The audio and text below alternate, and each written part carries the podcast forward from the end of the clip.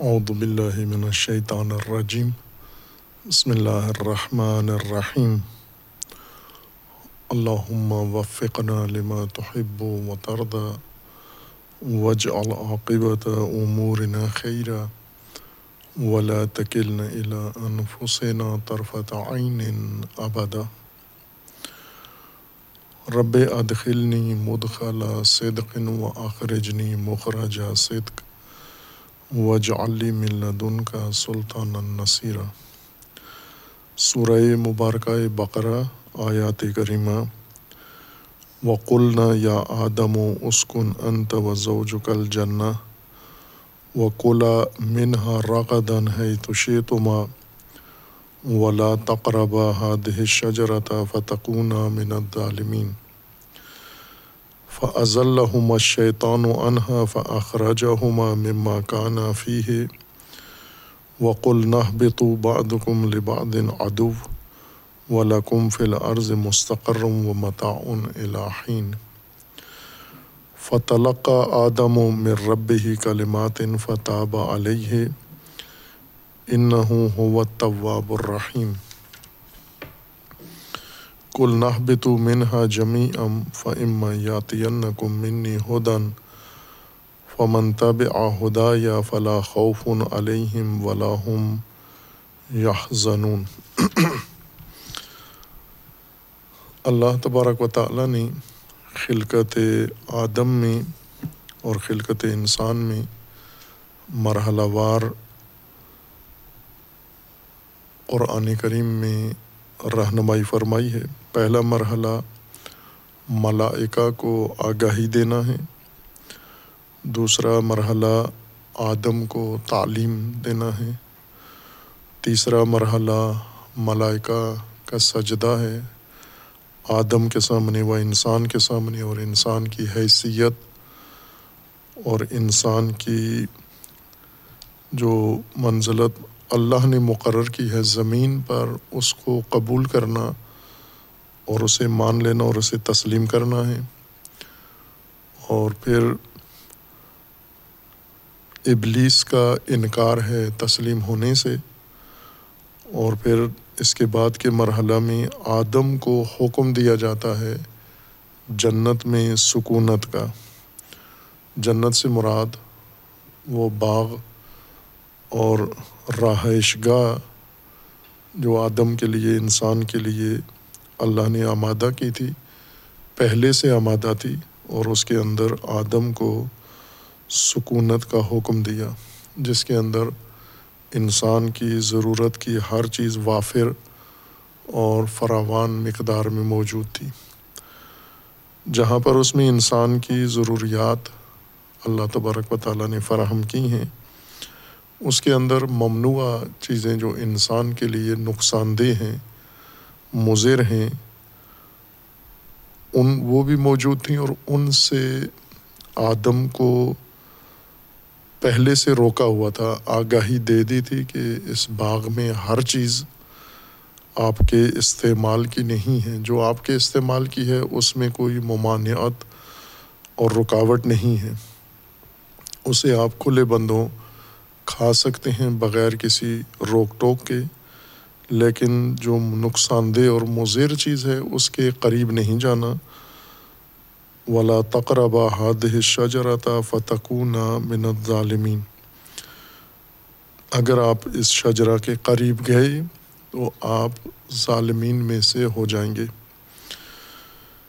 اور پھر اس کے بعد ہے فض اللہ شیطان و انہا فخراج ہما مما کان فی ہے شیطان نے ابلیس نے اسی شجرا کا ارتکاب آدم و زوج آدم سے کروا دیا اور پھر اس کے بعد اس جنت یا باغ اور رہائش سے آدم کے اخراج و خروج کا باعث بنا۔ یہ جنت یا رہائش جس کو باغ کا عنوان قرآن نے دیا ہے، اس میں قرآن مجید کی دیگر آیات میں سورہ آراف اور سورہ تاہا کی آیات جو یہی مضمون کچھ مزید خصوصیات کے ساتھ بیان کر رہی ہیں، اس میں ان آیات کو دیکھیں تو تمام ضروریات انسان کی بغیر مشقت کے، بغیر زحمت کے، بغیر محنت کے انسان کے لیے وہاں پر فراہم کی گئی تھیں۔ یہ زمین کا وہ حصہ ہے جہاں پر اللہ تبارک و تعالیٰ نے اپنے حکم سے یہ سب کچھ فراہم کر رکھا تھا۔ اور زمین کے باقی حصے ایسے نہیں ہیں۔ نہ اس وقت تھے اور نہ آج ایسے ہیں۔ آدم کو زوج کے ساتھ سکونت کا حکم دیا اور شیطان نے بہکا کر ان سے ارتکاب کروا دیا۔ اس ممنوع شجرا کا اس ارتکاب کے بعد انہیں وہاں سے نکلنا پڑا۔ اللہ تبارک و تعالیٰ کا فرمانا ہے کہ اگر آپ نے یہ شجرا ممنوع کھا لیا اور اس سے استفادہ کیا، اس کے نزدیک گئے، آپ ظالمین میں سے ہو جائیں گے۔ آپ دونوں فتقون من الظالمین۔ انسان، آدم و زوجہ ہر دو ظالم بن جائیں گے۔ ظالم قرآن کریم کی ان بنیادی اصطلاحات میں سے ہے جس کا زیادہ تکرارن ذکر ہوا ہے مختلف مواقع کے اوپر۔ یعنی انسانی رویوں میں سے یا انسانی حالات میں سے ایک حالت جس کا نام ظلم ہے، اسے قرآن نے تکرارن ذکر کیا ہے۔ اور انسان کے صفات میں سے بھی ہے اور انسان کے ماحول کے لیے بھی جہاں پر انسان زندگی بسر کرتا ہے اور کر رہا ہے اور کرے گا، اس کے بارے میں بھی یہ لفظ تکرار ہوا ہے۔ دو عنوان قرآن کریم میں اس مادہ سے، اس لفظی بنیاد سے بنائے گئے ہیں اور انہیں تکرارن استعمال کیا گیا ہے۔ ایک ظالم و ظلم اور دوسرا ظلمات۔ ظلم و ظالم و ظلمات کے بارے میں ایسے تأثر لوگوں کو ملتا ہے کہ گویا ان کے معنی سے واقف ہیں، آشنا ہیں، واضح ہیں۔ یعنی ان کے معنی میں کوئی ابہام نہیں ہے۔ اور ظلم کو عموماً ستم، جور، تجاوز کے معنی میں لیتے ہیں۔ عام طور پر عرف عام میں ظالم اس انسان کو کہتے ہیں جس نے کسی کی جان لی لی ہو، کسی کا مال لے لیا ہو، کسی کے حق پر قبضہ کر لیا ہو، کسی کو حق سے زور زبردستی، طاقت سے اس نے محروم کر دیا ہو، اس کو ظالم کہتے ہیں اور انہی کو معنی بھی ظلم کا قرار دیا جاتا ہے۔ اور ظلمات کا ترجمہ اندھیرا، تاریکی، رات کیا جاتا ہے۔ خوب، یہ استعمالات درست ہیں۔ ظالم ستمگر کو ہی کہتے ہیں، متجاوز کو کہتے ہیں۔ اہل جور اور جائر انسان کو ظالم کہتے ہیں۔ جو دوسروں کے حقوق چھین لیتے ہیں، دوسروں کی جان لے لیتے ہیں، دوسروں کے اموال چھین لیتے ہیں، انہی کو ظالم کہتے ہیں۔ لیکن یہ معانی نہیں ہیں ظلم کے و ظالم کے یہ مصادیق ہیں۔ اور معنی ظلم کا پہلے بیان ہوا ہے سابقہ آیات میں، جہاں اللہ تبارک و تعالیٰ کا فرمانا تھا کہ خدا نے انہیں ظلمات میں چھوڑ دیا ہے، جو تمثیل پیش کی گئی تھی منافقین کے لیے یا مردد گروہوں کے لیے، جو ایمان کا راستہ چھوڑ کر ظلمات کی طرف آ جاتے ہیں۔ وہ تارا کا ہم فی ظلمات ان لاجب سرون وہاں اس معنی کی طرف اشارہ ہوا تھا کہ اصل معنی کیا ہے اور پھر اس معنی کے مصادیق کیا ہیں۔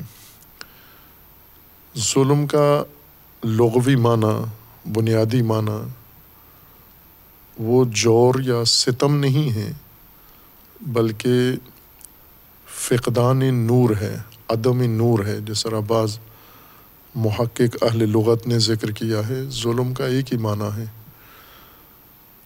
خواہ وہ مادہ ظلم کا ظالم میں لحاظ کیا جائے یا ظلمات میں لحاظ کیا جائے، دو لفظ یا دو معنی نہیں ہیں، ایک ہی معنی ہے ظلم کا اور وہ ہے عدم نور نور کا نہ ہونا۔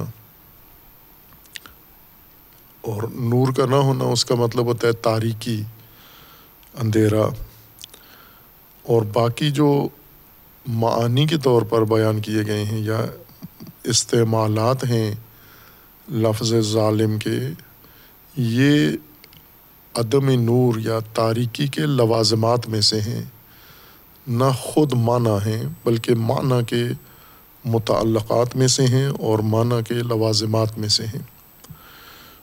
نور بھی عموماً عام ذہنی تصور یہ ہے کہ ہم نور کا معنی سمجھتے ہیں اور جب سمجھانا پڑے تو اشارہ کر دیتے ہیں کسی حصی نور کی طرف۔ سورج کے نور کی طرف یا برقی وسائل سے حاصل ہونے والے نور کی جانب اشارہ کر دیتے ہیں کہ یہ نور ہوتا ہے۔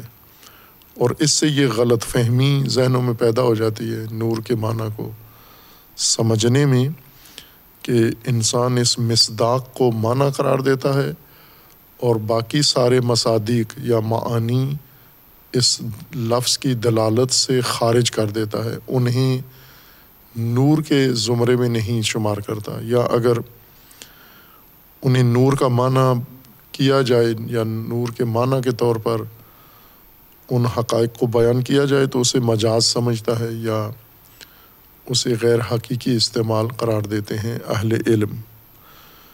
اور اس وجہ سے یہ ابہام نور کے معنی میں ہے اور ظلم چونکہ عدم نور ہے، یہ نور کا ابہام بھی ظلم کے معنی میں سرایت کر گیا ہے۔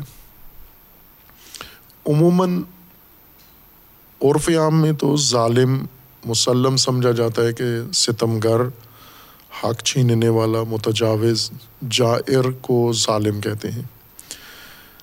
اہل علم مزید اس معنی کو بیان کرتے ہیں اپنے مباحث میں، جیسے علم کلام میں یا علم فقہ میں یا علم تفسیر میں اور دیگر علوم کے اندر جب انہیں اس لفظ سے پالا پڑتا ہے، سروکار ہوتا ہے، تو وہ اس کے معانی مزید الجھا دیتے ہیں اور عموماً ظلم کو عدل کے مقابلے میں معنی کرتے ہیں۔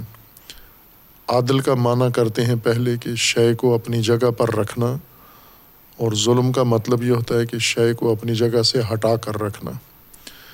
یہ لغوی معنی نہیں ہے، اس کا لغت سے کوئی تعلق نہیں ہے۔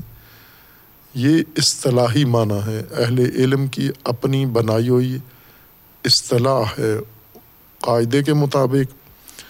لغت سے الفاظ و معانی کی حقیقت منتقل ہونی چاہیے علوم کی طرف یعنی علوم لغت سے مدد لیں۔ لیکن بعض موارد میں، بلکہ کثیر موارد میں، یہ عمل برعکس ہوا ہے کہ لغت کے مطالب علوم سے وارد ہوئے ہیں۔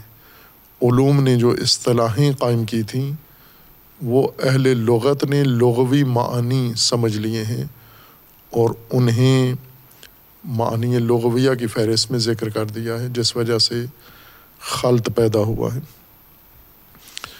علوم کی اپنی اصطلاحات ہیں اور ہر علم رکھتا ہے اپنی اصطلاح، ضروری ہوتا ہے ہر علم کے لیے کہ اپنی اصطلاحات پہلے مقرر کرے، ان کی وضاحت کرے کہ جب بھی اس علم کے اندر یہ الفاظ استعمال ہوں گے تو مراد یہ معنی ہوں گے۔ یہ رائج طریقہ ہے، علمی طریقہ ہے۔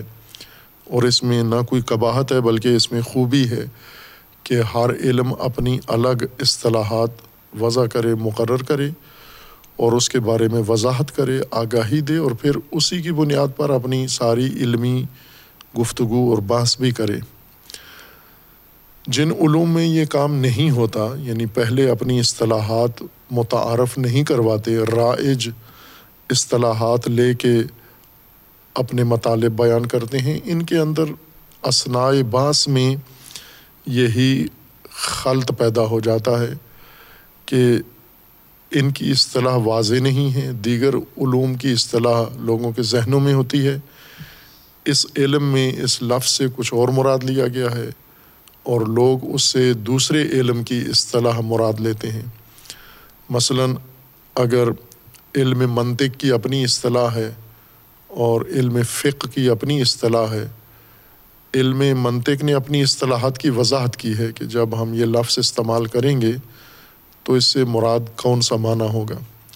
اگر علم فقہ یہ کام نہ کرے، اپنی اصطلاحات بنا کے انہیں متعارف نہ کروائے، تو فقہ پڑھتے ہوئے جب یہ الفاظ جن سے فقہ خاص معنی، اصطلاحی معنی مراد لیتے ہیں لوگوں کے ذہنوں میں منطقی اصطلاح کا معنی آ جائے گا، فلسفی اصطلاح کا معنی آ جائے گا کہ عموماً ایسے ہوتا ہے۔ علم کلام کی اپنی اصطلاحات ہیں، علم فلسفہ کی اپنی اصطلاحات ہیں، علم فقہ کی اپنی اصطلاحات ہیں۔ یہ ہر علم کرتا ہے اور کرنا چاہیے اور درست ہے، لیکن پڑھنے والوں کو یہ آگاہی ہو مختلف علوم کی اصطلاحات سے واقفیت ہو تاکہ مطالعہ کسی علم کے مطالعہ میں یا کسی علم کے درس میں اور تدریس میں خلط نہ کر دیں۔ دوسرے علم کی بات اس علم میں داخل نہ کر کے الجھا نہ دیں ذہن کو۔ اور پھر جو چیز ضروری ہے مراد کرنا وہ یہ کہ علوم کی اصطلاحات کو لغت میں نہ ذکر کیا جائے۔ لغت میں فقط لغوی معانی ہوں، پھر اصطلاحی معانی دیگر کتابوں کے اندر، یہ علوم کا فریضہ ہے کہ لغوی معنی کے ساتھ تناسب اپنی اصطلاح کا بیان کریں کہ انہوں نے یہ اصطلاح اس معنی کے لیے کیوں مقرر کی ہے، کیا نسبت ہے، اور یہاں وہی ذرافت درکار ہوتی ہے۔ کہ لغوی معنی کے ساتھ کوئی حتماً علمی معنی کو نسبت ہوتی ہے، کوئی ان میں آپس میں تناسب ہوتا ہے، اسی وجہ سے یہ اصطلاح وجود میں آتی ہے، بلا وجہ نہیں ہوتی۔ اصطلاح قائم کرنے کے پیچھے بھی لغوی معنی کے ساتھ اس کا تناسب ملحوظ ہوتا ہے۔ خوب اب ہم اگر تفاصیر میں دیکھیں یا علوم میں دیکھیں تو زیادہ اہل علم کے ہاں رائج معنی ظلم کا یہ ہے کہ وضع الشیء فی غیر محل۔ کتابوں میں بھی یہی لکھا ہوا ہے، نصاب میں بھی یہی پڑھایا جاتا ہے۔ اور اصطلاح رائج بھی اسی پر ہو گئی ہے۔ اور یہاں سے یہ اصطلاح لغت میں منتقل ہو گئی ہے کہ ظلم کا مطلب شے کو اپنے محل میں نہ رکھنا، کسی دوسرے محل میں جو اس کا مقام مکان نہیں ہے وہاں پر اس کو رکھ دینا یہ ظلم ہے اور عموماً جیسا کہ مثالیں دقت سے نہیں دی جاتی، بہت ہی سادہ بدوی مثالیں دی جاتی ہیں جن سے اور زیادہ الجھن پیدا ہوتی ہے۔ عموماً تو لاب کو اساتید جب لوگ ظلم کا یہ معنی بتاتے ہیں، تو وہ یہ بتاتے ہیں جیسے کوئی انسان جوتا سر پہ رکھ لے تو اس کو ظلم کہتے ہیں۔ اور اس میں کوئی ظلم نظر نہیں آتا کسی کو بھی۔ اگر کوئی شخص رکھنا چاہتا ہے کسی بھی وجہ سے جوتا سر پہ، تو اس میں کون سا ظلم ہے؟ اس میں کیا مشکل، کیا پیش آئی ہے؟ لیکن یہی مثال، چونکہ جوتے کا مقام پاؤں ہے، پاؤں سے نکال کے سر پہ رکھ لیں، تو یہ طالب علم کو بتایا جاتا ہے، یہ ظلم ہے۔ پھر وہ ساری عمر اسی میں الجھا رہتا ہے کہ اس میں ظلم کا کون سا پہلو شامل ہے۔ یہ اصطلاح ہے علوم کی، نہ کہ لغوی معنی ہے۔ اصطلاح علمی میں یہ کہا جاتا ہے، عدل کے مقابلے میں ظلم لغت میں نہیں استعمال ہوتا، علوم میں ظلم عدل کے مقابلے میں استعمال ہوا ہے۔ ورنہ قرآن کریم میں عدل کے مقابلے میں جو چیز استعمال کی گئی، وہ جور ہے کہ انسان یا جائر ہے یا قاصد و صبیل ہے یعنی یا مقتصد ہے یا جائر ہے۔ اس طرح دیگر جو اصطلاحات ہیں، البتہ تقابل ہے، عدل و ظلم کا آپس میں تقابل ہے، لیکن پہلے ان کے لغوی معنی سے آشنا ہو جائیں، پھر ان کے اصطلاحی معنی سے آشنا ہوں، پھر ہم تقابل کو سمجھ سکتے ہیں کہ کیوں ان میں آپس میں تقابل ہے۔ ظلم کا لغوی معنی ایک ہی ہے، جو تمام اہل لغت نے ذکر کیا ہے، وہ نور کا نہ ہونا ہے۔ فقدان نور کو ظلم کہا جاتا ہے اور جس طرح نور کی کمی کو ذل کہا جاتا ہے، نور کے نہ ہونے کو ظلم کہا جاتا ہے۔ نور جیسا عموماً حصی مصداق کے ذریعے سے نور سمجھا اور سمجھایا جاتا ہے، جیسے بجلی سے حاصل ہونے والا نور یا سورج سے حاصل ہونے والا نور یا شمع سے حاصل ہونے والا نور۔ سب کے ذہنوں میں نور یہ بیٹھا ہو کہ اس کو نور کہتے ہیں۔ یہ روشنی نور ہے۔ نور بھی ایک اصطلاح ہے، لغت عرب کی اصطلاح ہے اور اس کا بھی ایک معنی ہے۔ مصادیق اس کے، یہ سارے مصادیق ہیں۔ لیکن اس کا معنی ہے ظہور۔ نور کا مطلب ہوتا ہے ظہور و اظہار۔ جو چیز ظاہر ہو اور اظہار کرے، خود ظاہر ہو اور دوسری چیزوں کو ظاہر کرے، اس کو نور کہتے ہیں لغت میں۔ اور اسی سے لفظ نار بھی بنا ہے۔ البتہ بعض اہل لغت نے نور اور نار کے بنیادی معنی میں فرق کیا ہے کہ نور اور مادہ ہے اور نار اور مادہ ہے۔ لیکن بعض اہل لغت کے مطابق دونوں کا ایک ہی مادہ ہے، نور اور نار کا۔ کہ نار میں احراق، جلانا، تپش ملحوظ ہوتا ہے اور نور میں ظہور و اظہار مد نظر ہوتا ہے۔ نور کا مطلب ہوتا ہے ظاہر اور اظہار۔ یہ دونوں خاصیتیں اس کی معنی کی حقیقت ہیں، معنی کی ضرور، ضروری شرط ہیں یہ۔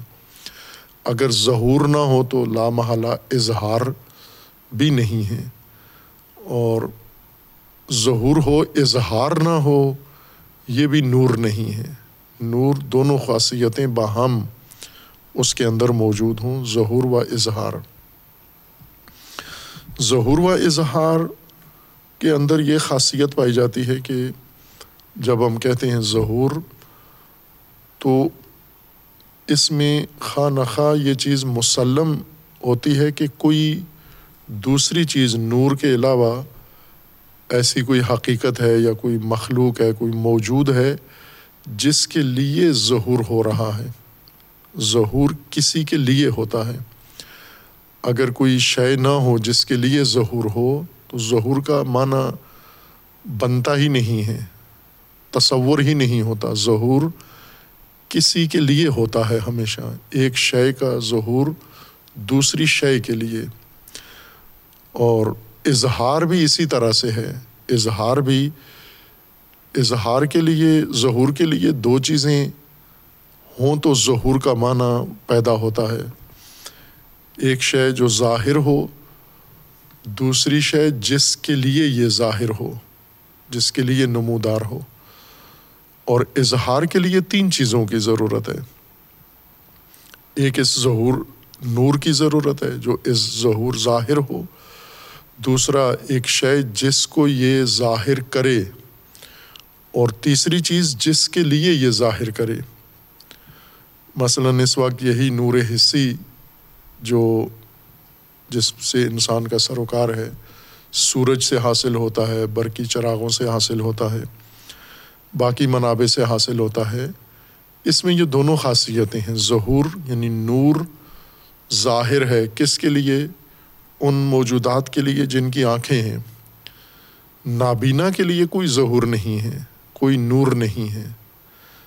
یہ حصی نور کی بات ہو رہی ہے کہ نابینا جس کی آنکھ نہیں ہے، بینائی نہیں ہے، جو کچھ دیکھ نہیں سکتا، اس کے لیے نہ نور ظاہر ہوتا ہے اور نہ نور کسی چیز کو اس کے لیے اظہار کرتا ہے۔ بینا جس کی آنکھیں ہیں اور بینائی ہے ان آنکھوں کے اندر اس کے لیے نور بھی ظاہر ہوتا ہے اور نور اپنے علاوہ دیگر حقائق جو نور میں، نور کی زد میں آ کر ظاہر ہو سکتی ہیں، قابلیت ہے ان کے اندر۔ نور ان کے اندر جب پڑتا ہے منعقص ہوتا ہے نور۔ اس دیکھنے والے بینا انسان کے لیے وہ جاندار ہو، وہ ممکن ہے کوئی حیوان ہو، ممکن ہے پرندہ ہو۔ ممکن ہے انسان ہو یا دیگر کوئی مخلوق یا کوئی بھی ہو جو نور کے انعکاس کا مشاہدہ کر سکتا ہے، جس کے اندر بصارت ہو و بصیرت ہو اور مشاہدہ ہو، اس ظہور کا اور اس اظہار کا قوت مشاہدہ ہو، اس کے لیے یہ چیزیں ظاہر ہوں گی۔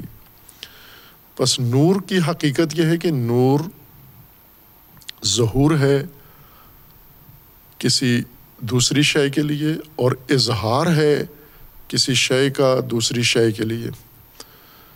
اس کو نور کہتے ہیں ہم۔ اگر یہ نہ ہو، یہی چیز جب نہ ہو، اس کو ظلمت کہتے ہیں، ظلم کہتے ہیں اس کو۔ یعنی ظہور نہ ہو اور اظہار نہ ہو۔ اسی کو کہتے ہیں تاریکی اندھیرا۔ اور جو اس کے مختلف نام ہیں، جیسے رات کہتے ہیں ہم۔ رات، لیل مساوی نہیں ہے معنی ظلم کے یا ظلمت کے۔ لیکن رات کو جو چیز انسان محسوس کرتا ہے، وہ نور کا نہ ہونا ہے۔ نور کا نہ ہونا رات کے عالم میں، اس زمانے میں۔ رات اصل میں عدم نور کا نام نہیں ہے، ایک زمانے کا نام ہے۔ ایک زمانہ ہے جو دن کہلاتا ہے اور ایک زمانہ رات کہلاتا ہے۔ یہ دونوں زمانی کی حدود اور زمانی کی خصوصیات ہیں۔ مثلاً صبح سورج طلوع ہونے سے سورج غروب ہونے کے درمیان کا زمانہ یہ نہار کہلاتا ہے عربی میں، اور سورج غروب ہونے سے لے کر سورج طلوع ہونے کے درمیان کا زمانہ لیل کہلاتا ہے۔ لیکن اس زمانے میں لیل جس کو رات کہتے ہیں، نور نہیں ہوتا۔ رات میں اندھیرا ہوتا ہے۔ رات زمانہ ہے، اندھیرا ایک کیفیت کا نام ہے یا نور کے فقدان کا نام ہے۔ اندھیرا اور رات مترادف نہیں ہے رات ظرف ہے زمانی، اس ظرف کے اندر یہ اندھیرا چھا جاتا ہے یا نور کا ختم ہو جاتا ہے۔ نور کا نہ ہونا یہ ظلم ہے۔ اب چونکہ ظلم نور کے فقدان کو کہتے ہیں، جہاں نور نہیں ہوگا، وہاں ظلم کا لفظ و معنی متصور ہے، قابل تحقق ہے۔ خوب، اس بنا پر پہلے انسان نور کو سمجھے کہ نور کی حد کتنی ہے، نور یعنی ظہور و اظہار، اس کا دائرہ کتنا وسیع ہے۔ نور جسے ہم مانوس ہیں نور حصی ہے، یہ سب سے کمزور ترین نور ہے۔ یعنی اس کے اندر یہ دونوں خاصیتیں، ظہور و اظہار، بہت ہی محدودیت ہے اس کے اندر، اس نور میں۔ شدید بھی ہو تو بھی اس میں محدودیت ہے۔ وہ محدودیت دو پہلوؤں سے ہے۔ ایک پہلو یہ ہے کہ یہ نور جن چیزوں کو ظاہر کرتا ہے، حصی نور، سورج کا نور یا برقی چراغوں کا نور، ایک تو ہر حقیقت کو ظاہر نہیں کرتا، ہر چیز کو ظاہر نہیں کرتا، فقط رنگ کو ظاہر کرتا ہے۔ رنگ کے علاوہ کوئی چیز یہ نور ظاہر نہیں کر سکتا۔ اجسام سارے نہیں دکھا سکتا یہ۔ ظہور اس کا ہے، لیکن یہ ظہور، اس کا ظہور بھی محدود ہے، اظہار بھی محدود ہے۔ یہ نور ظاہر ہوتا ہے فقط بینائی کے لیے، بصارت کے لیے، دیکھنے کی حص کے لیے ظاہر ہو سکتا ہے۔ لیکن باقی حصوں کے لیے ظاہر نہیں ہے، اس کا کوئی ظہور نہیں ہے۔ یا وہ موجودات جن کے اندر بصارت نہیں ہے، بینائی نہیں ہے، یہ نور ان کے لیے نہ خود ظاہر ہے، نہ کسی چیز کو ظاہر کر سکتا ہے۔ مثلاً جیسے پودے ہیں، درخت ہیں، پتھر ہیں، ان کے لیے کوئی چیز نہ یہ خود ظاہر ہو سکتا ہے، نہ یہ ان کے لیے کسی چیز کو ظاہر کر سکتا ہے، جو کہ صرف بینائی کے لیے خود ظہور رکھتا ہے۔ اور بینا کے لیے، بینائی کے لیے دوسری چیزوں کو ظاہر کر سکتا ہے۔ یعنی ایک طرف سے اس کی محدودیت یہ ہے کہ یہ فقط حصے بصارت کے ساتھ مختص ہے اس کا ظہور اور اظہار جبکہ حقائق نہ بینائی کے اندر منحصر ہیں اور نہ مبصرات کے اندر منحصر ہیں، بلکہ حقائق بہت وسیع ہیں۔ اور مبصرات میں سے بھی محسوسات میں سے بھی فقط رنگ دکھا سکتا ہے، باقی کوئی چیز نہیں دکھا سکتا۔ مثلاً ان وہ اجسام جن میں رنگ نہیں ہیں، یہ نور ان کو ظاہر نہیں کر سکتا۔ لہٰذا پیمائشیں رنگ کے ساتھ دکھا سکتا ہے۔ اگر رنگ نہ ہو تو ہمیں پیمائش کا کوئی پتہ نہیں چلتا۔ یہ طول و عرض و لمبائی چوڑائی فقط رنگین جسم کی، رنگین صفحے کی، رنگین شے کی ہمیں محسوس ہوتی ہے چونکہ باقی کسی چیز کو یہ دکھانے کے قابل نہیں ہے بس ظہور و اظہار نور کا معنی ہے، اور یہ ظہور و اظہار بہت محدود سطح میں، محدود دائرے میں اس نور حصی کے حصے میں آیا ہے کہ یہ رنگوں کو ظاہر کرتا ہے، فقط رنگ اجسام کو ظاہر نہیں کر سکتا۔ رنگ کے علاوہ باقی کیفیات کو ظاہر نہیں کر سکتا، کمیات کو ظاہر نہیں کر سکتا۔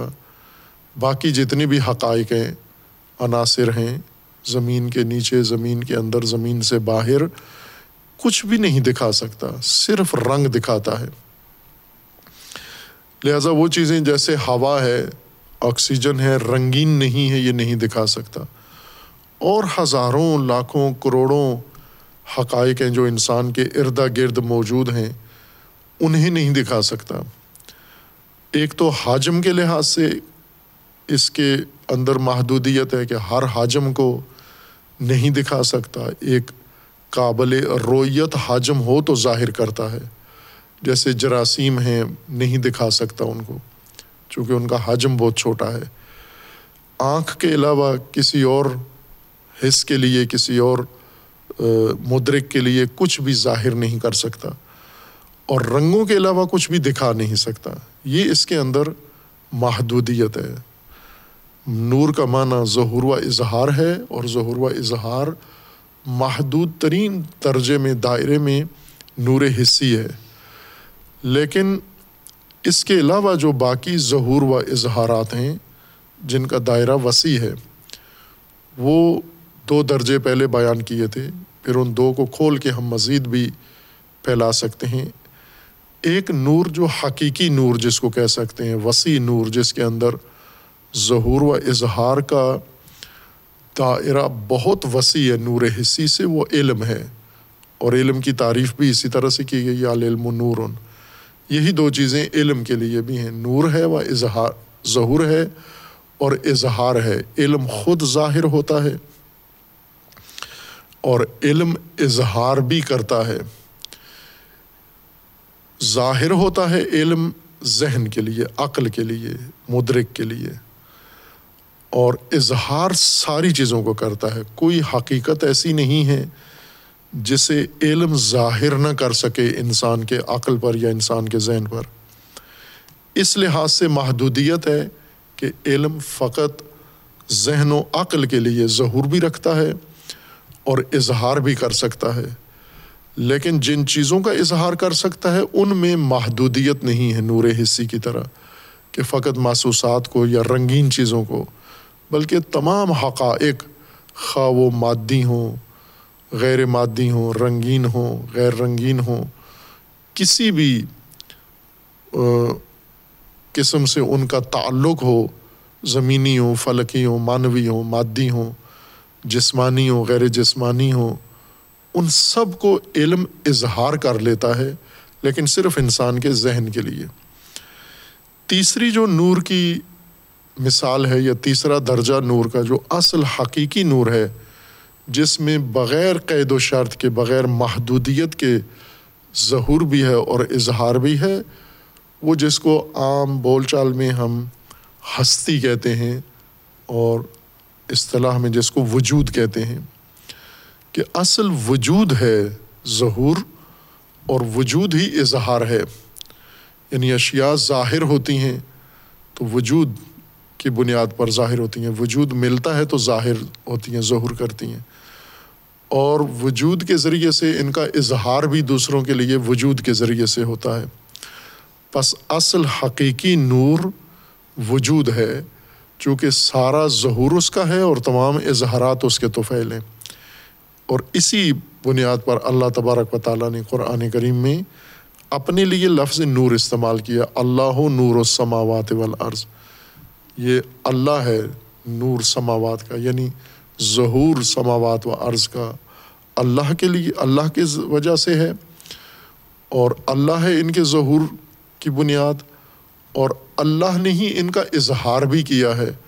اگر دوسرے مدرکات کے لیے یہ قابل دار کہیں تو وہ بھی اللہ کے ذریعے اور اللہ فقط وجود ہے، ہستی ہے۔ ہستی کے علاوہ کوئی اور ملاوٹ نہیں ہے۔ بس نور جس کو ہم کہتے ہیں، وہاں بھی انسان اسیر مصداق ہے۔ مصداق کو نور بنا کر بیٹھا ہوا ہے۔ اور پھر اس مصداق کو لے کر اس کا تقابل کر کے ظلمت کو، ظلم کو بھی سمجھتا ہے۔ ظلم اگر فقدان نور ہے تو وہ فقط نور حصی کے مقابلے میں نہیں ہے، بلکہ مطلقہ ہے، جہاں پر بھی ظہور نہیں ہوگا اور اظہار نہیں ہوگا، اس کو ظلم کہیں گے ہم۔ نور کا نہ ہونا۔ اور جس طرح نور کے یعنی ظہور کے و اظہار کے تقاضے ہیں، لوازمات ہیں، آثار ہیں، جیسے اگر نور ہو تو انسان کو راستے نظر آتے ہیں، ظاہر ہوتے ہیں راستے۔ نور ہو تو راستوں کا نشیب و فراز نظر آتا ہے۔ نور ہو تو راستے میں موجود مفید، مضر چیزیں نظر آتی ہیں۔ نور ہو تو انسان کو ہر چیز نظر آتی ہے۔ نور ظاہر کرتا ہے۔ اور اگر نور نہ ہو تو یہ چیزیں دکھائی نہیں دیتی۔ اب اگر ایک انسان ہو اور نور ہو اس کے پاس، جیسا قرآن نے اس مثال میں ذکر فرمایا ہے کہ مثلہم کا مثل الزی استوقد نارن فلم اداعت ماحول ذہب اللہ بے نور ہم و ترک ہم فی ظلمات لا یبصرون ان لوگوں کی مثال ہے زندگی کیسے گزار رہے ہیں؟ بغیر نور کے زندگی گزار رہے ہیں۔ اور نور کی کمی کا جب احساس ہوتا ہے، نور کی کمی پورا کرنے کے لیے جب کوئی کوشش کرتے ہیں، تو بجائے نور کی طرف جانے کے، نار کی طرف چلے جاتے ہیں، نار کا سہارا لے لیتے ہیں۔ اور نور کو نار نار کو نور کا جانشین بنا کر پھر زندگی گزار رہے ہوتے ہیں۔ اور وہ زندگی نار کی وجہ سے جو انہیں نور ملتا ہے، وہ دھوکھا ہے اور یہ پھر اس کے بعد دوبارہ ظلمات میں گرفتار ہو جاتے ہیں۔ سم من بک من اوم فہم لا یارج اون یہ مثال دی ہے قرآن نے ان لوگوں کی زندگی جو نور سے نکل کر ظلمات میں زندگی گزارتے ہیں۔ نور سے مراد یعنی وہ حقائق جو اللہ تبارک و تعالیٰ نے ان کے لیے رکھے ہیں، وہ ان پر ظاہر نہیں ہیں۔ کون ظاہر کرتا ہے؟ علم، ہدایت، وحی، قرآن، انبیاء، آئمہ اور عقل، دلیل، مشاہدہ، تجربہ۔ یہ نور کے منابع ہیں، یہاں سے انسان کو نور نصیب ہوتا ہے۔ اور اگر کوئی ان سب کا راستہ چھوڑ دے، مشاہدات کو ترک کر دے، تجربات کو چھوڑ دے اور علوم کو چھوڑ دے براہین کو چھوڑ دے، دل عدلہ کو چھوڑ دے، عقل کو ترک کر دے، معقولات کو چھوڑ دے واحد کے ساتھ کوئی رشتہ نہ ہو، علوم کے ساتھ رابطہ نہ ہو، اور زندگی گزار رہا ہو۔ یہی مثال ہے ان لوگوں کی جو ظلمات میں زندگی گزار رہے ہیں۔ اور جب ظلمات میں ظاہر نے نظر تو کچھ نہیں آتا، دکھ، دکھتا تو کچھ بھی نہیں ہے۔ موجود سب کچھ ہے لیکن نظر کچھ نہیں آتا۔ تو ہر قدم پہ ٹکرا جاتے ہیں، گر جاتے ہیں، لغزش کھاتے ہیں۔ جس وقت بھی ان کو کوئی مشکل پیش آتی ہے تو اس وقت احساس ہوتا ہے نور کا کہ نور نہیں ہے۔ ہم ظلمت میں ہیں۔ ظلمت سے نکلنے کے لیے نار کا سہارا لے لیتے ہیں، پھر بھی نور کی طرف نہیں آتے۔ کہ یہاں پر بھی قرآن کریم نے اس گزشتہ آیا سترہ میں سورہ بقرہ میں نور کے ظلم کے مقابلے میں یا ظلمات کے مقابلے میں عادل نہیں ذکر کیا، نور ذکر کیا ہے اور نور کا تقابل ظلمات سے کیا ہے۔ چونکہ دونوں کا معنی متقابل و متضاد ہے۔ نور ظہور و اظہار کو کہتے ہیں اور ظلمت فقدان نور، عدم نور کو کہتے ہیں۔ یعنی ظہور و اظہار کے نہ ہونے کو ظلمت کہتے ہیں۔ اسی سے اصطلاح ظلم بھی رائج ہے، لغت میں ہی رائج ہے۔ یعنی عربی لغت میں ظلم یا ظالم اس انسان کو کہتے ہیں جو تاریکی میں ہو، ظلمت میں ہو۔ ظالم جو ظلمت کا شکار ہو گیا ہے، جس سے نور ختم ہو گیا ہے، نور غائب ہو گیا ہے، یا خود نور سے نکل کے تاریکی میں اپنے آپ کو لے آیا ہے اور جب تاریکی میں آیا ہے تو اب اس کو دکھائی کچھ نہیں دے رہا، سوج نہیں رہا اس کو کہ میں یہاں کیا کروں؟ مثلاً نہ راستہ نظر آتا ہے، نہ اس کو نقصان دہ چیز نظر آتی ہے، نہ مفید چیز نظر آتی ہے۔ ظالم کا مطلب یعنی تاریکی میں، ظلمتوں میں آیا ہوا شخص، گرفتار شخص۔ اب ظاہر اس نے ظلمت میں رکنا تو نہیں ہے، متوقف نہیں ہو گیا۔ یہ بہتر تو یہ تھا کہ جو ہی نور جاتا ہے تو رک جائے انسان۔ جیسے ابھی ہمارے ملک میں، ہماری قوم کے ساتھ ہوتا ہے کہ رات کو بجلی چلی جاتی ہے لوڈ شیڈنگ کی وجہ سے۔ جب بجلی چلی جاتی ہے تو جو آدمی جہاں ہوتا ہے وہیں رک جاتا ہے۔ کچھ نہیں رکتے، بجلی چلی جاتی ہے اور وہ پھر بھی چل رہے ہیں۔ تو کسی نالے میں، کھڈے میں، گٹر میں گر جاتے ہیں، کسی کھمبے سے، انسان سے، جانور سے، گاڑی سے ٹکرا جاتے ہیں، دیوار سے جا ٹکراتے ہیں۔ لیکن جو کھڑے رہتے ہیں، نور آنے کے منتظر ہوتے ہیں۔ وہ محفوظ رہتے ہیں۔ لیکن ظلمت کے اندر جو چلتے رہتے ہیں آگے، یہ یقیناً ٹکراتے ہیں حتمن ٹکراتے ہیں۔ نور کے اندر انسان کو علم ہوتا ہے، آگاہی ہوتی ہے، دیکھ رہا ہوتا ہے، راستہ دیکھ رہا ہے، راستے کا دائیں بائیں حدیں دیکھ رہا ہے۔ اور اس راستے کے درمیان میں چلتا ہے انسان، نور کے ہوتے ہوئے۔ جب نور نہیں ہوتا، ظلمت ہو جاتی ہے، اندھیرا ہو جاتا ہے، اور راستہ ہے، راستہ چل بھی رہا ہے یہ۔ فرق یہ ہے کہ حدیں نظر نہیں آ رہی۔ لہٰذا اندھیرے میں انسان یا دائیں چلا جاتا ہے یا بائیں چلا جاتا ہے۔ سیدھا راستہ طے نہیں کرتا، حد عبور کر جاتا ہے۔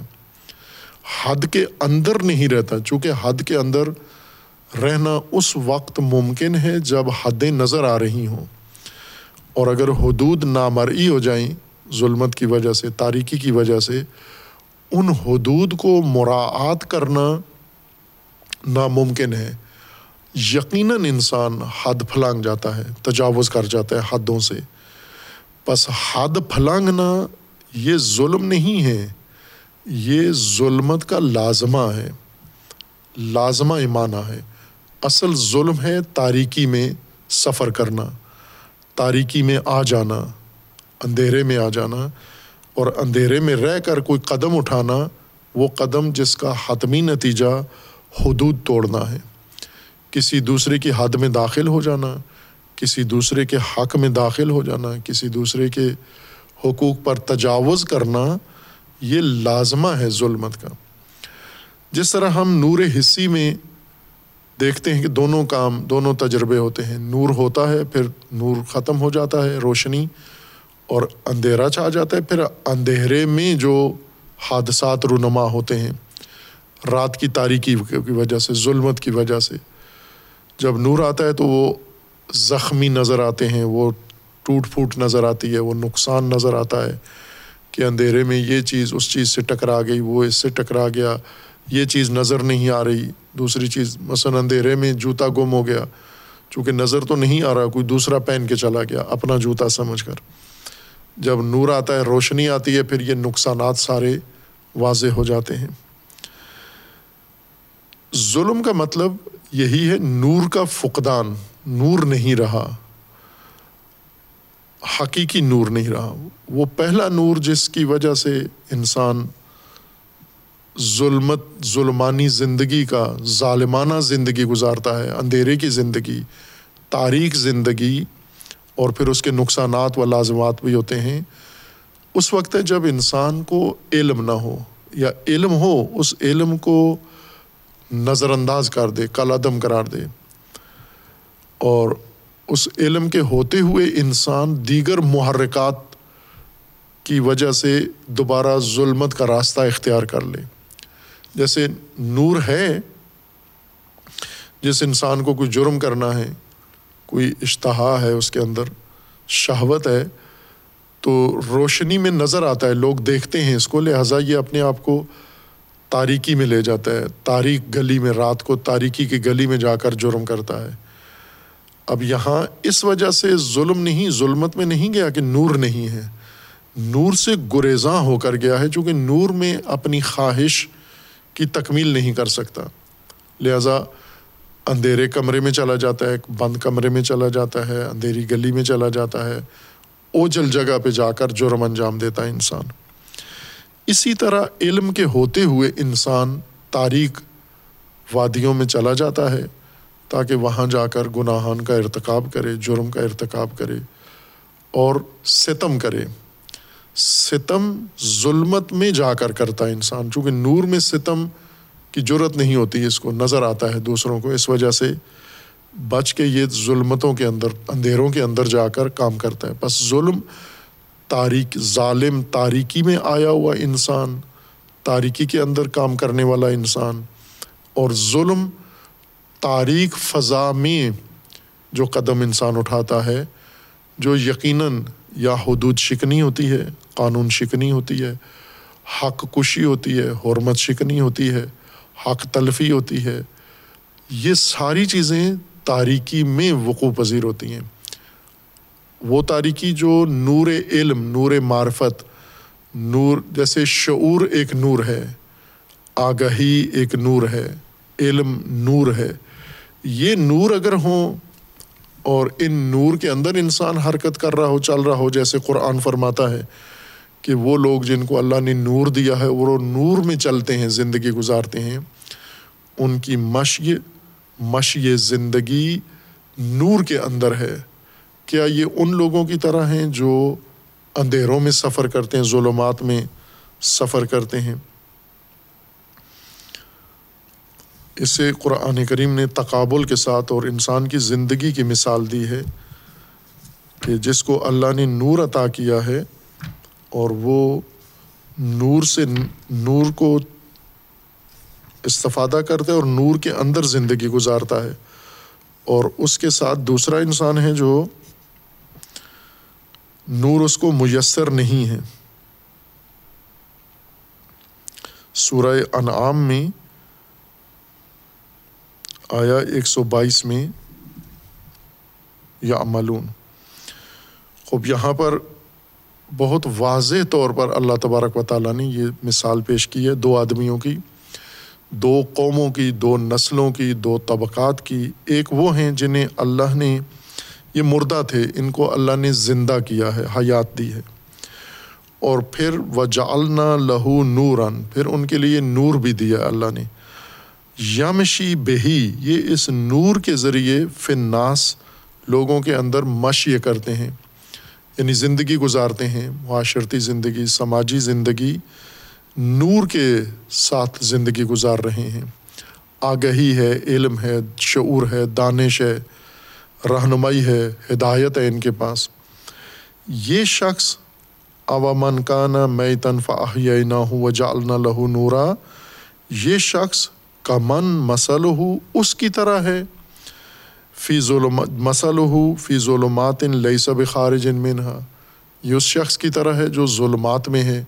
اندھیرے میں ہے اور اس سے خارج بالکل پوری زندگی بھر اس ظلمت سے باہر نہیں آیا۔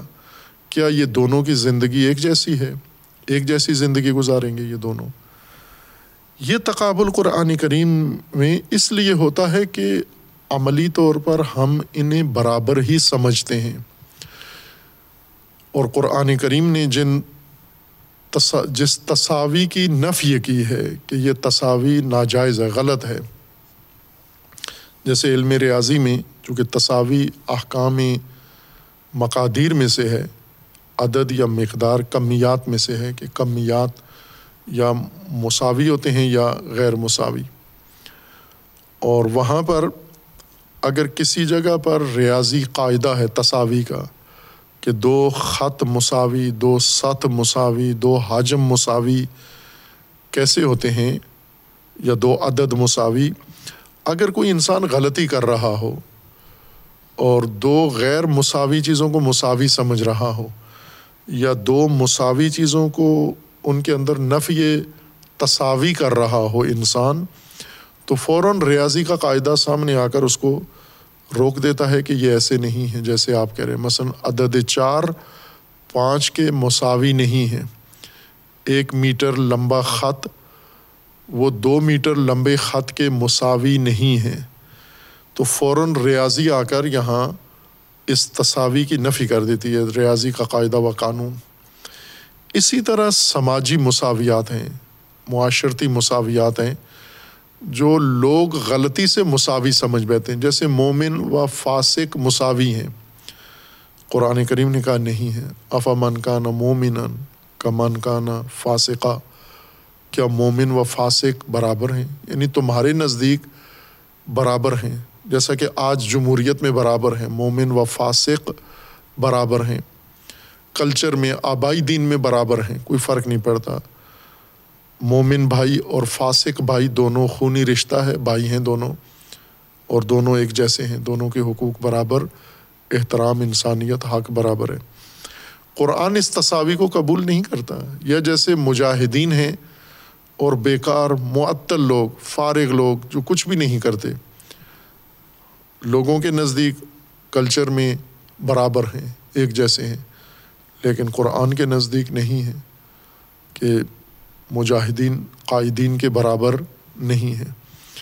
اسی طرح نور و ظلمت برابر نہیں ہے آما و بصیر برابر نہیں ہے یہ بہت سارے تصاوی ہیں جن کی قرآن نے نفی کی ہے کہ یہ نہیں ہے اس طرح۔ آپ انہیں ایک طرح سے سمجھتے ہو۔ اس سورہ انعام کی آیا ایک سو بائیس میں اللہ تعالیٰ کا فرمانا ہے کہ جو لوگ زندہ ہیں اور نور ان کو اللہ کی طرف سے میسر ہے اور اس نور کے روشنی میں زندگی گزار رہے ہیں، یہ ان کی طرح ہیں جو ظلمتوں میں ہیں۔ لوگ اگر مال و منال اموال دیکھیں تو کہتے ہیں، بھلے ایک ہی جیسے جیسے دونوں ایک ہی محلے میں رہتے ہیں۔ دونوں کا بنگلہ ایک جیسا ہے، دونوں کے پاس گاڑیاں ایک جیسی ہیں، دونوں کا پیسہ ایک جیسا ہے۔ لیکن اللہ کا فرمانا ہے کہ نہ، ایک جیسے نہیں ہیں۔ جو نور میں زندگی گزار رہا ہے، وہ اس کی طرح نہیں ہے جو ظلمتوں میں زندگی گزار رہے یہاں بھی نور و ظلمت کا تقابل ہے۔ تو ظالم اس کو کہیں گے ہم، یا قرآن ظالم اس کو کہہ رہا ہے جو نور میں زندگی نہیں گزار رہا۔ ظالم، نور ختم ہو گیا، نور کے بغیر زندگی گزار رہا ہے۔ نور کے بغیر جب زندگی گزارتا ہے تو حدود بھی توڑتا ہے، اللہ کی حدود بھی توڑتا ہے، لوگوں کی حدود بھی توڑتا ہے۔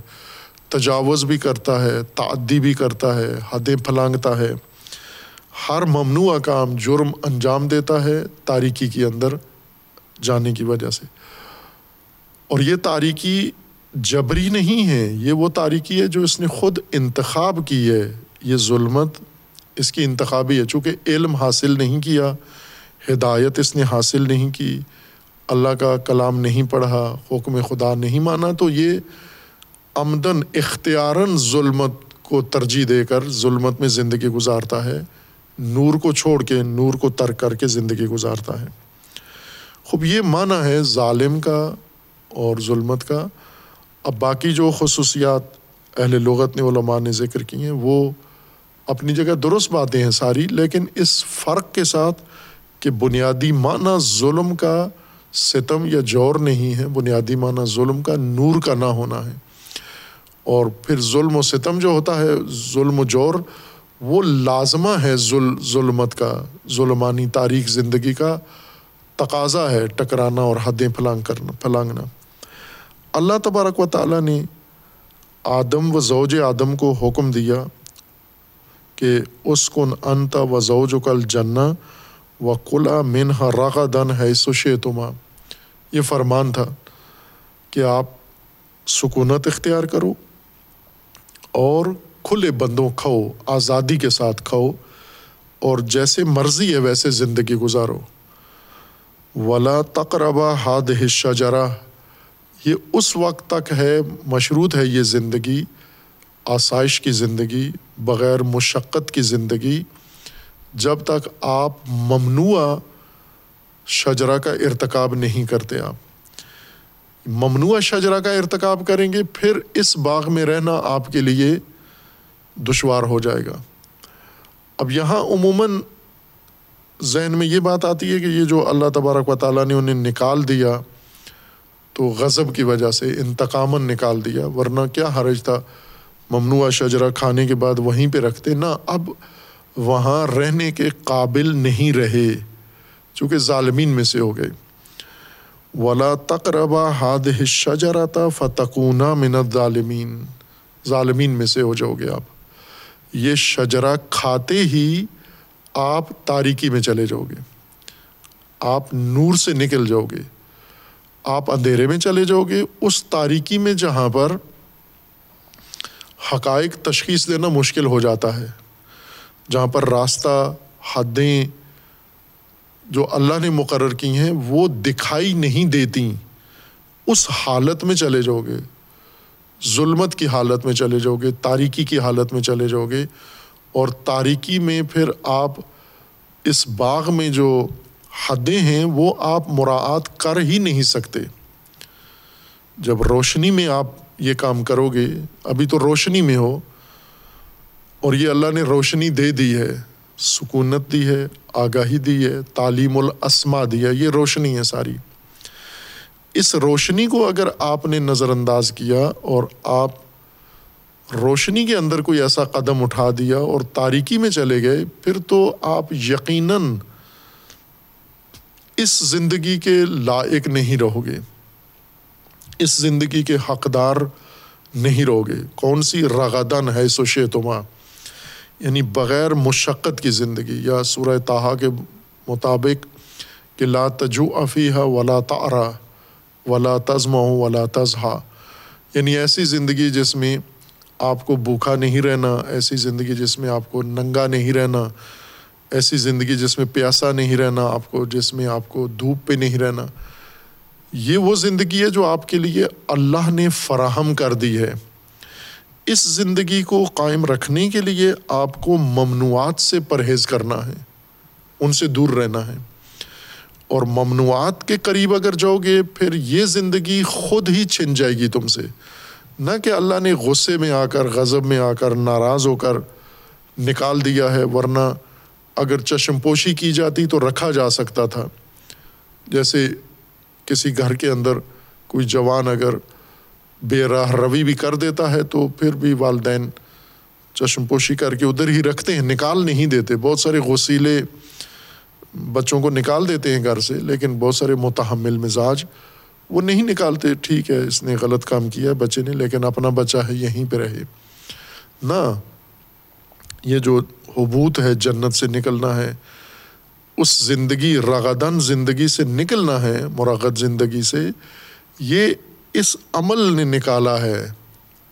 فتقونا من ظالمین ولا تقربا ہاد شجرا فتقونا من ظالمین یعنی اگر آپ اس شجرا کے قریب گئے، ان کا رب تحاد شجرا فتقون من ظالمین اس شجرا کی قربت تمہیں اندھیرے میں لے جائے گی، تاریکی میں لے جائے گی۔ وہاں رہ، اس تاریکی میں اور اس زندگی میں آپس میں تناسب ہی نہیں ہے۔ یہ زندگی آسائش والی مرغت زندگی، یہ نور کے ساتھ سازگار ہے، ظلم و ظلمت کے ساتھ سازگار نہیں ہے۔ اور آپ نے یہ کام کرنا ہے کہ نور سے نکلنے نہ پائیں۔ کوئی ایسا کام اس زندگی میں نہیں کرنا کہ یہ روشنی جو ابھی آپ کو ملی ہوئی ہے، یہ ختم ہو جائے۔ اگر یہ روشنی ختم ہو گئی، پھر آپ کو دوسرا حصہ زمین کا آپ کے لیے موجود ہے جہاں پر یہ ساری چیزیں ہیں لیکن مشقتوں کے ساتھ ہیں۔ وہ مرغت چیزیں نہیں ہیں۔ فراہم اللہ نے نہیں کر دیں آپ کو، بلکہ آپ کو خود تگ دو کرنا پڑے گی۔ ولا تقربا ہاد شجرتا فتقون من ظالمین آپ ظالم بن جاؤ گے یعنی نور سے ظلمت میں آ جاؤ گے اور ظلمت میں پھر وہ زندگی جو یہاں اس زندگی، اس طرح کی زندگی کے لیے لازمی ہے، وہ ختم ہو جائے گی تمہاری۔ یہ زندگی بھی زمین کے اوپر ہے جو جنت ہے، اور وہ زندگی بھی زمین کے اوپر ہی ہوگی۔ لیکن فرق یہ ہے کہ ایک مرغد ہے، ایک مشقت ہے۔ مشقت والی زندگی میں اس ممنوع چیز کے ارتکاب کی وجہ سے آپ کو جانا پڑے گا، اور پھر انہوں نے یہی کیا۔ جب اللہ شیطان شیطان نے وسوسہ کیا اور انہیں نکال دیا، پھر اس کے بعد حبوت ہوا اور اخراج ہو گیا اس بحث سے۔ پھر اس کے بعد آگے داستان بڑھتی ہے کہ زمین پر آ گئے اور زمین میں کافی عرصہ گزرا۔ پھر توبہ کا مرحلہ طے ہوا اور توبہ کے دوران جو حضرت آدم علیہ السلام نے اللہ تبارک و تعالیٰ سے طلب کیا، وہ یہی تھا کہ ہم نے اپنے اوپر ظلم کیا ان ظلم نہ انفسنا ہم نے اپنے اوپر ظلم کیا ہے۔ یعنی یہ ہم نے خود کیا اپنے ساتھ۔ جو ہوا، آپ نے نہیں کیا۔ پر خلاف ابلیس کے، کہ ابلیس کو اللہ نے فرمایا، سجدہ کر، اس نے نہیں کیا۔ اور اللہ نے کہا کہ تو نافرمان ہے، لہٰذا نکل جا۔ تو اس نے یہ نہیں کہا کہ یہ میں نے نافرمانی کی اور میری نافرمانی کی وجہ سے یہ میرے ساتھ ہو رہا ہے۔ میں نے اپنا حشر حال خود کیا ہے، بلکہ اللہ کو کہہ رہا ہے کہ بما اغوئی تنی تو نے مجھے بہکایا ہے۔ اللہ نے مجھے بہکایا، یہ نہیں کہتا کہ میں نے کیا۔ آدم علیہ السلام نے یہ نہیں کہا کہ اللہ تو نے مجھے نکال دیا ہے، بلکہ فرمایا میں نے اپنے اوپر ظلم کیا ہے۔ آپ نے بتایا ہوا تھا، یہ ظلم ہوگا اور وہ ہم سے ہو گیا وہ ظلم۔ اور اب اس کا علاج توبہ ہے اور وہ توبہ قبول ہوئی اور پھر آدم علیہ السلام کو اللہ تبارک و تعالیٰ نے وہ اگلا مرحلہ ہدایت کا، تشریح کا، رہنمائی کا پھر وہ شروع ہوا۔ وقل نہ یا آدم و اسکن انت وضو جو کل جن و کلا منہا رغدن ہے سشیتما ولا تقربا ہاد شجرت فتکون من ظالمین یہ شجرا انہوں نے ارتکاب کیا، ابھی آگے آئے گا کہ شیطان نے بہکایا، پھر اس کے بعد انہوں نے ارتکاب کیا۔ اس سورہ میں نہیں ہے، لیکن اگلے سورہ میں ہے کہ وہ کیا ہوا ان کے ساتھ۔ شیطان نے جس شجرا کا ارتکاب کروایا، وہ کھانے سے نتیجہ فوری کیا نکلا؟ وہ سوا شرمگاہیں ان کی نمایاں ہو گئیں، یہ نتیجہ نکلا۔ اور وہاں سے، اس وجہ سے انہیں پھر وہاں سے نکلنا پڑا۔ یہ بعد میں بیان کریں گے۔ وہ صلی اللہ علیہ محمد.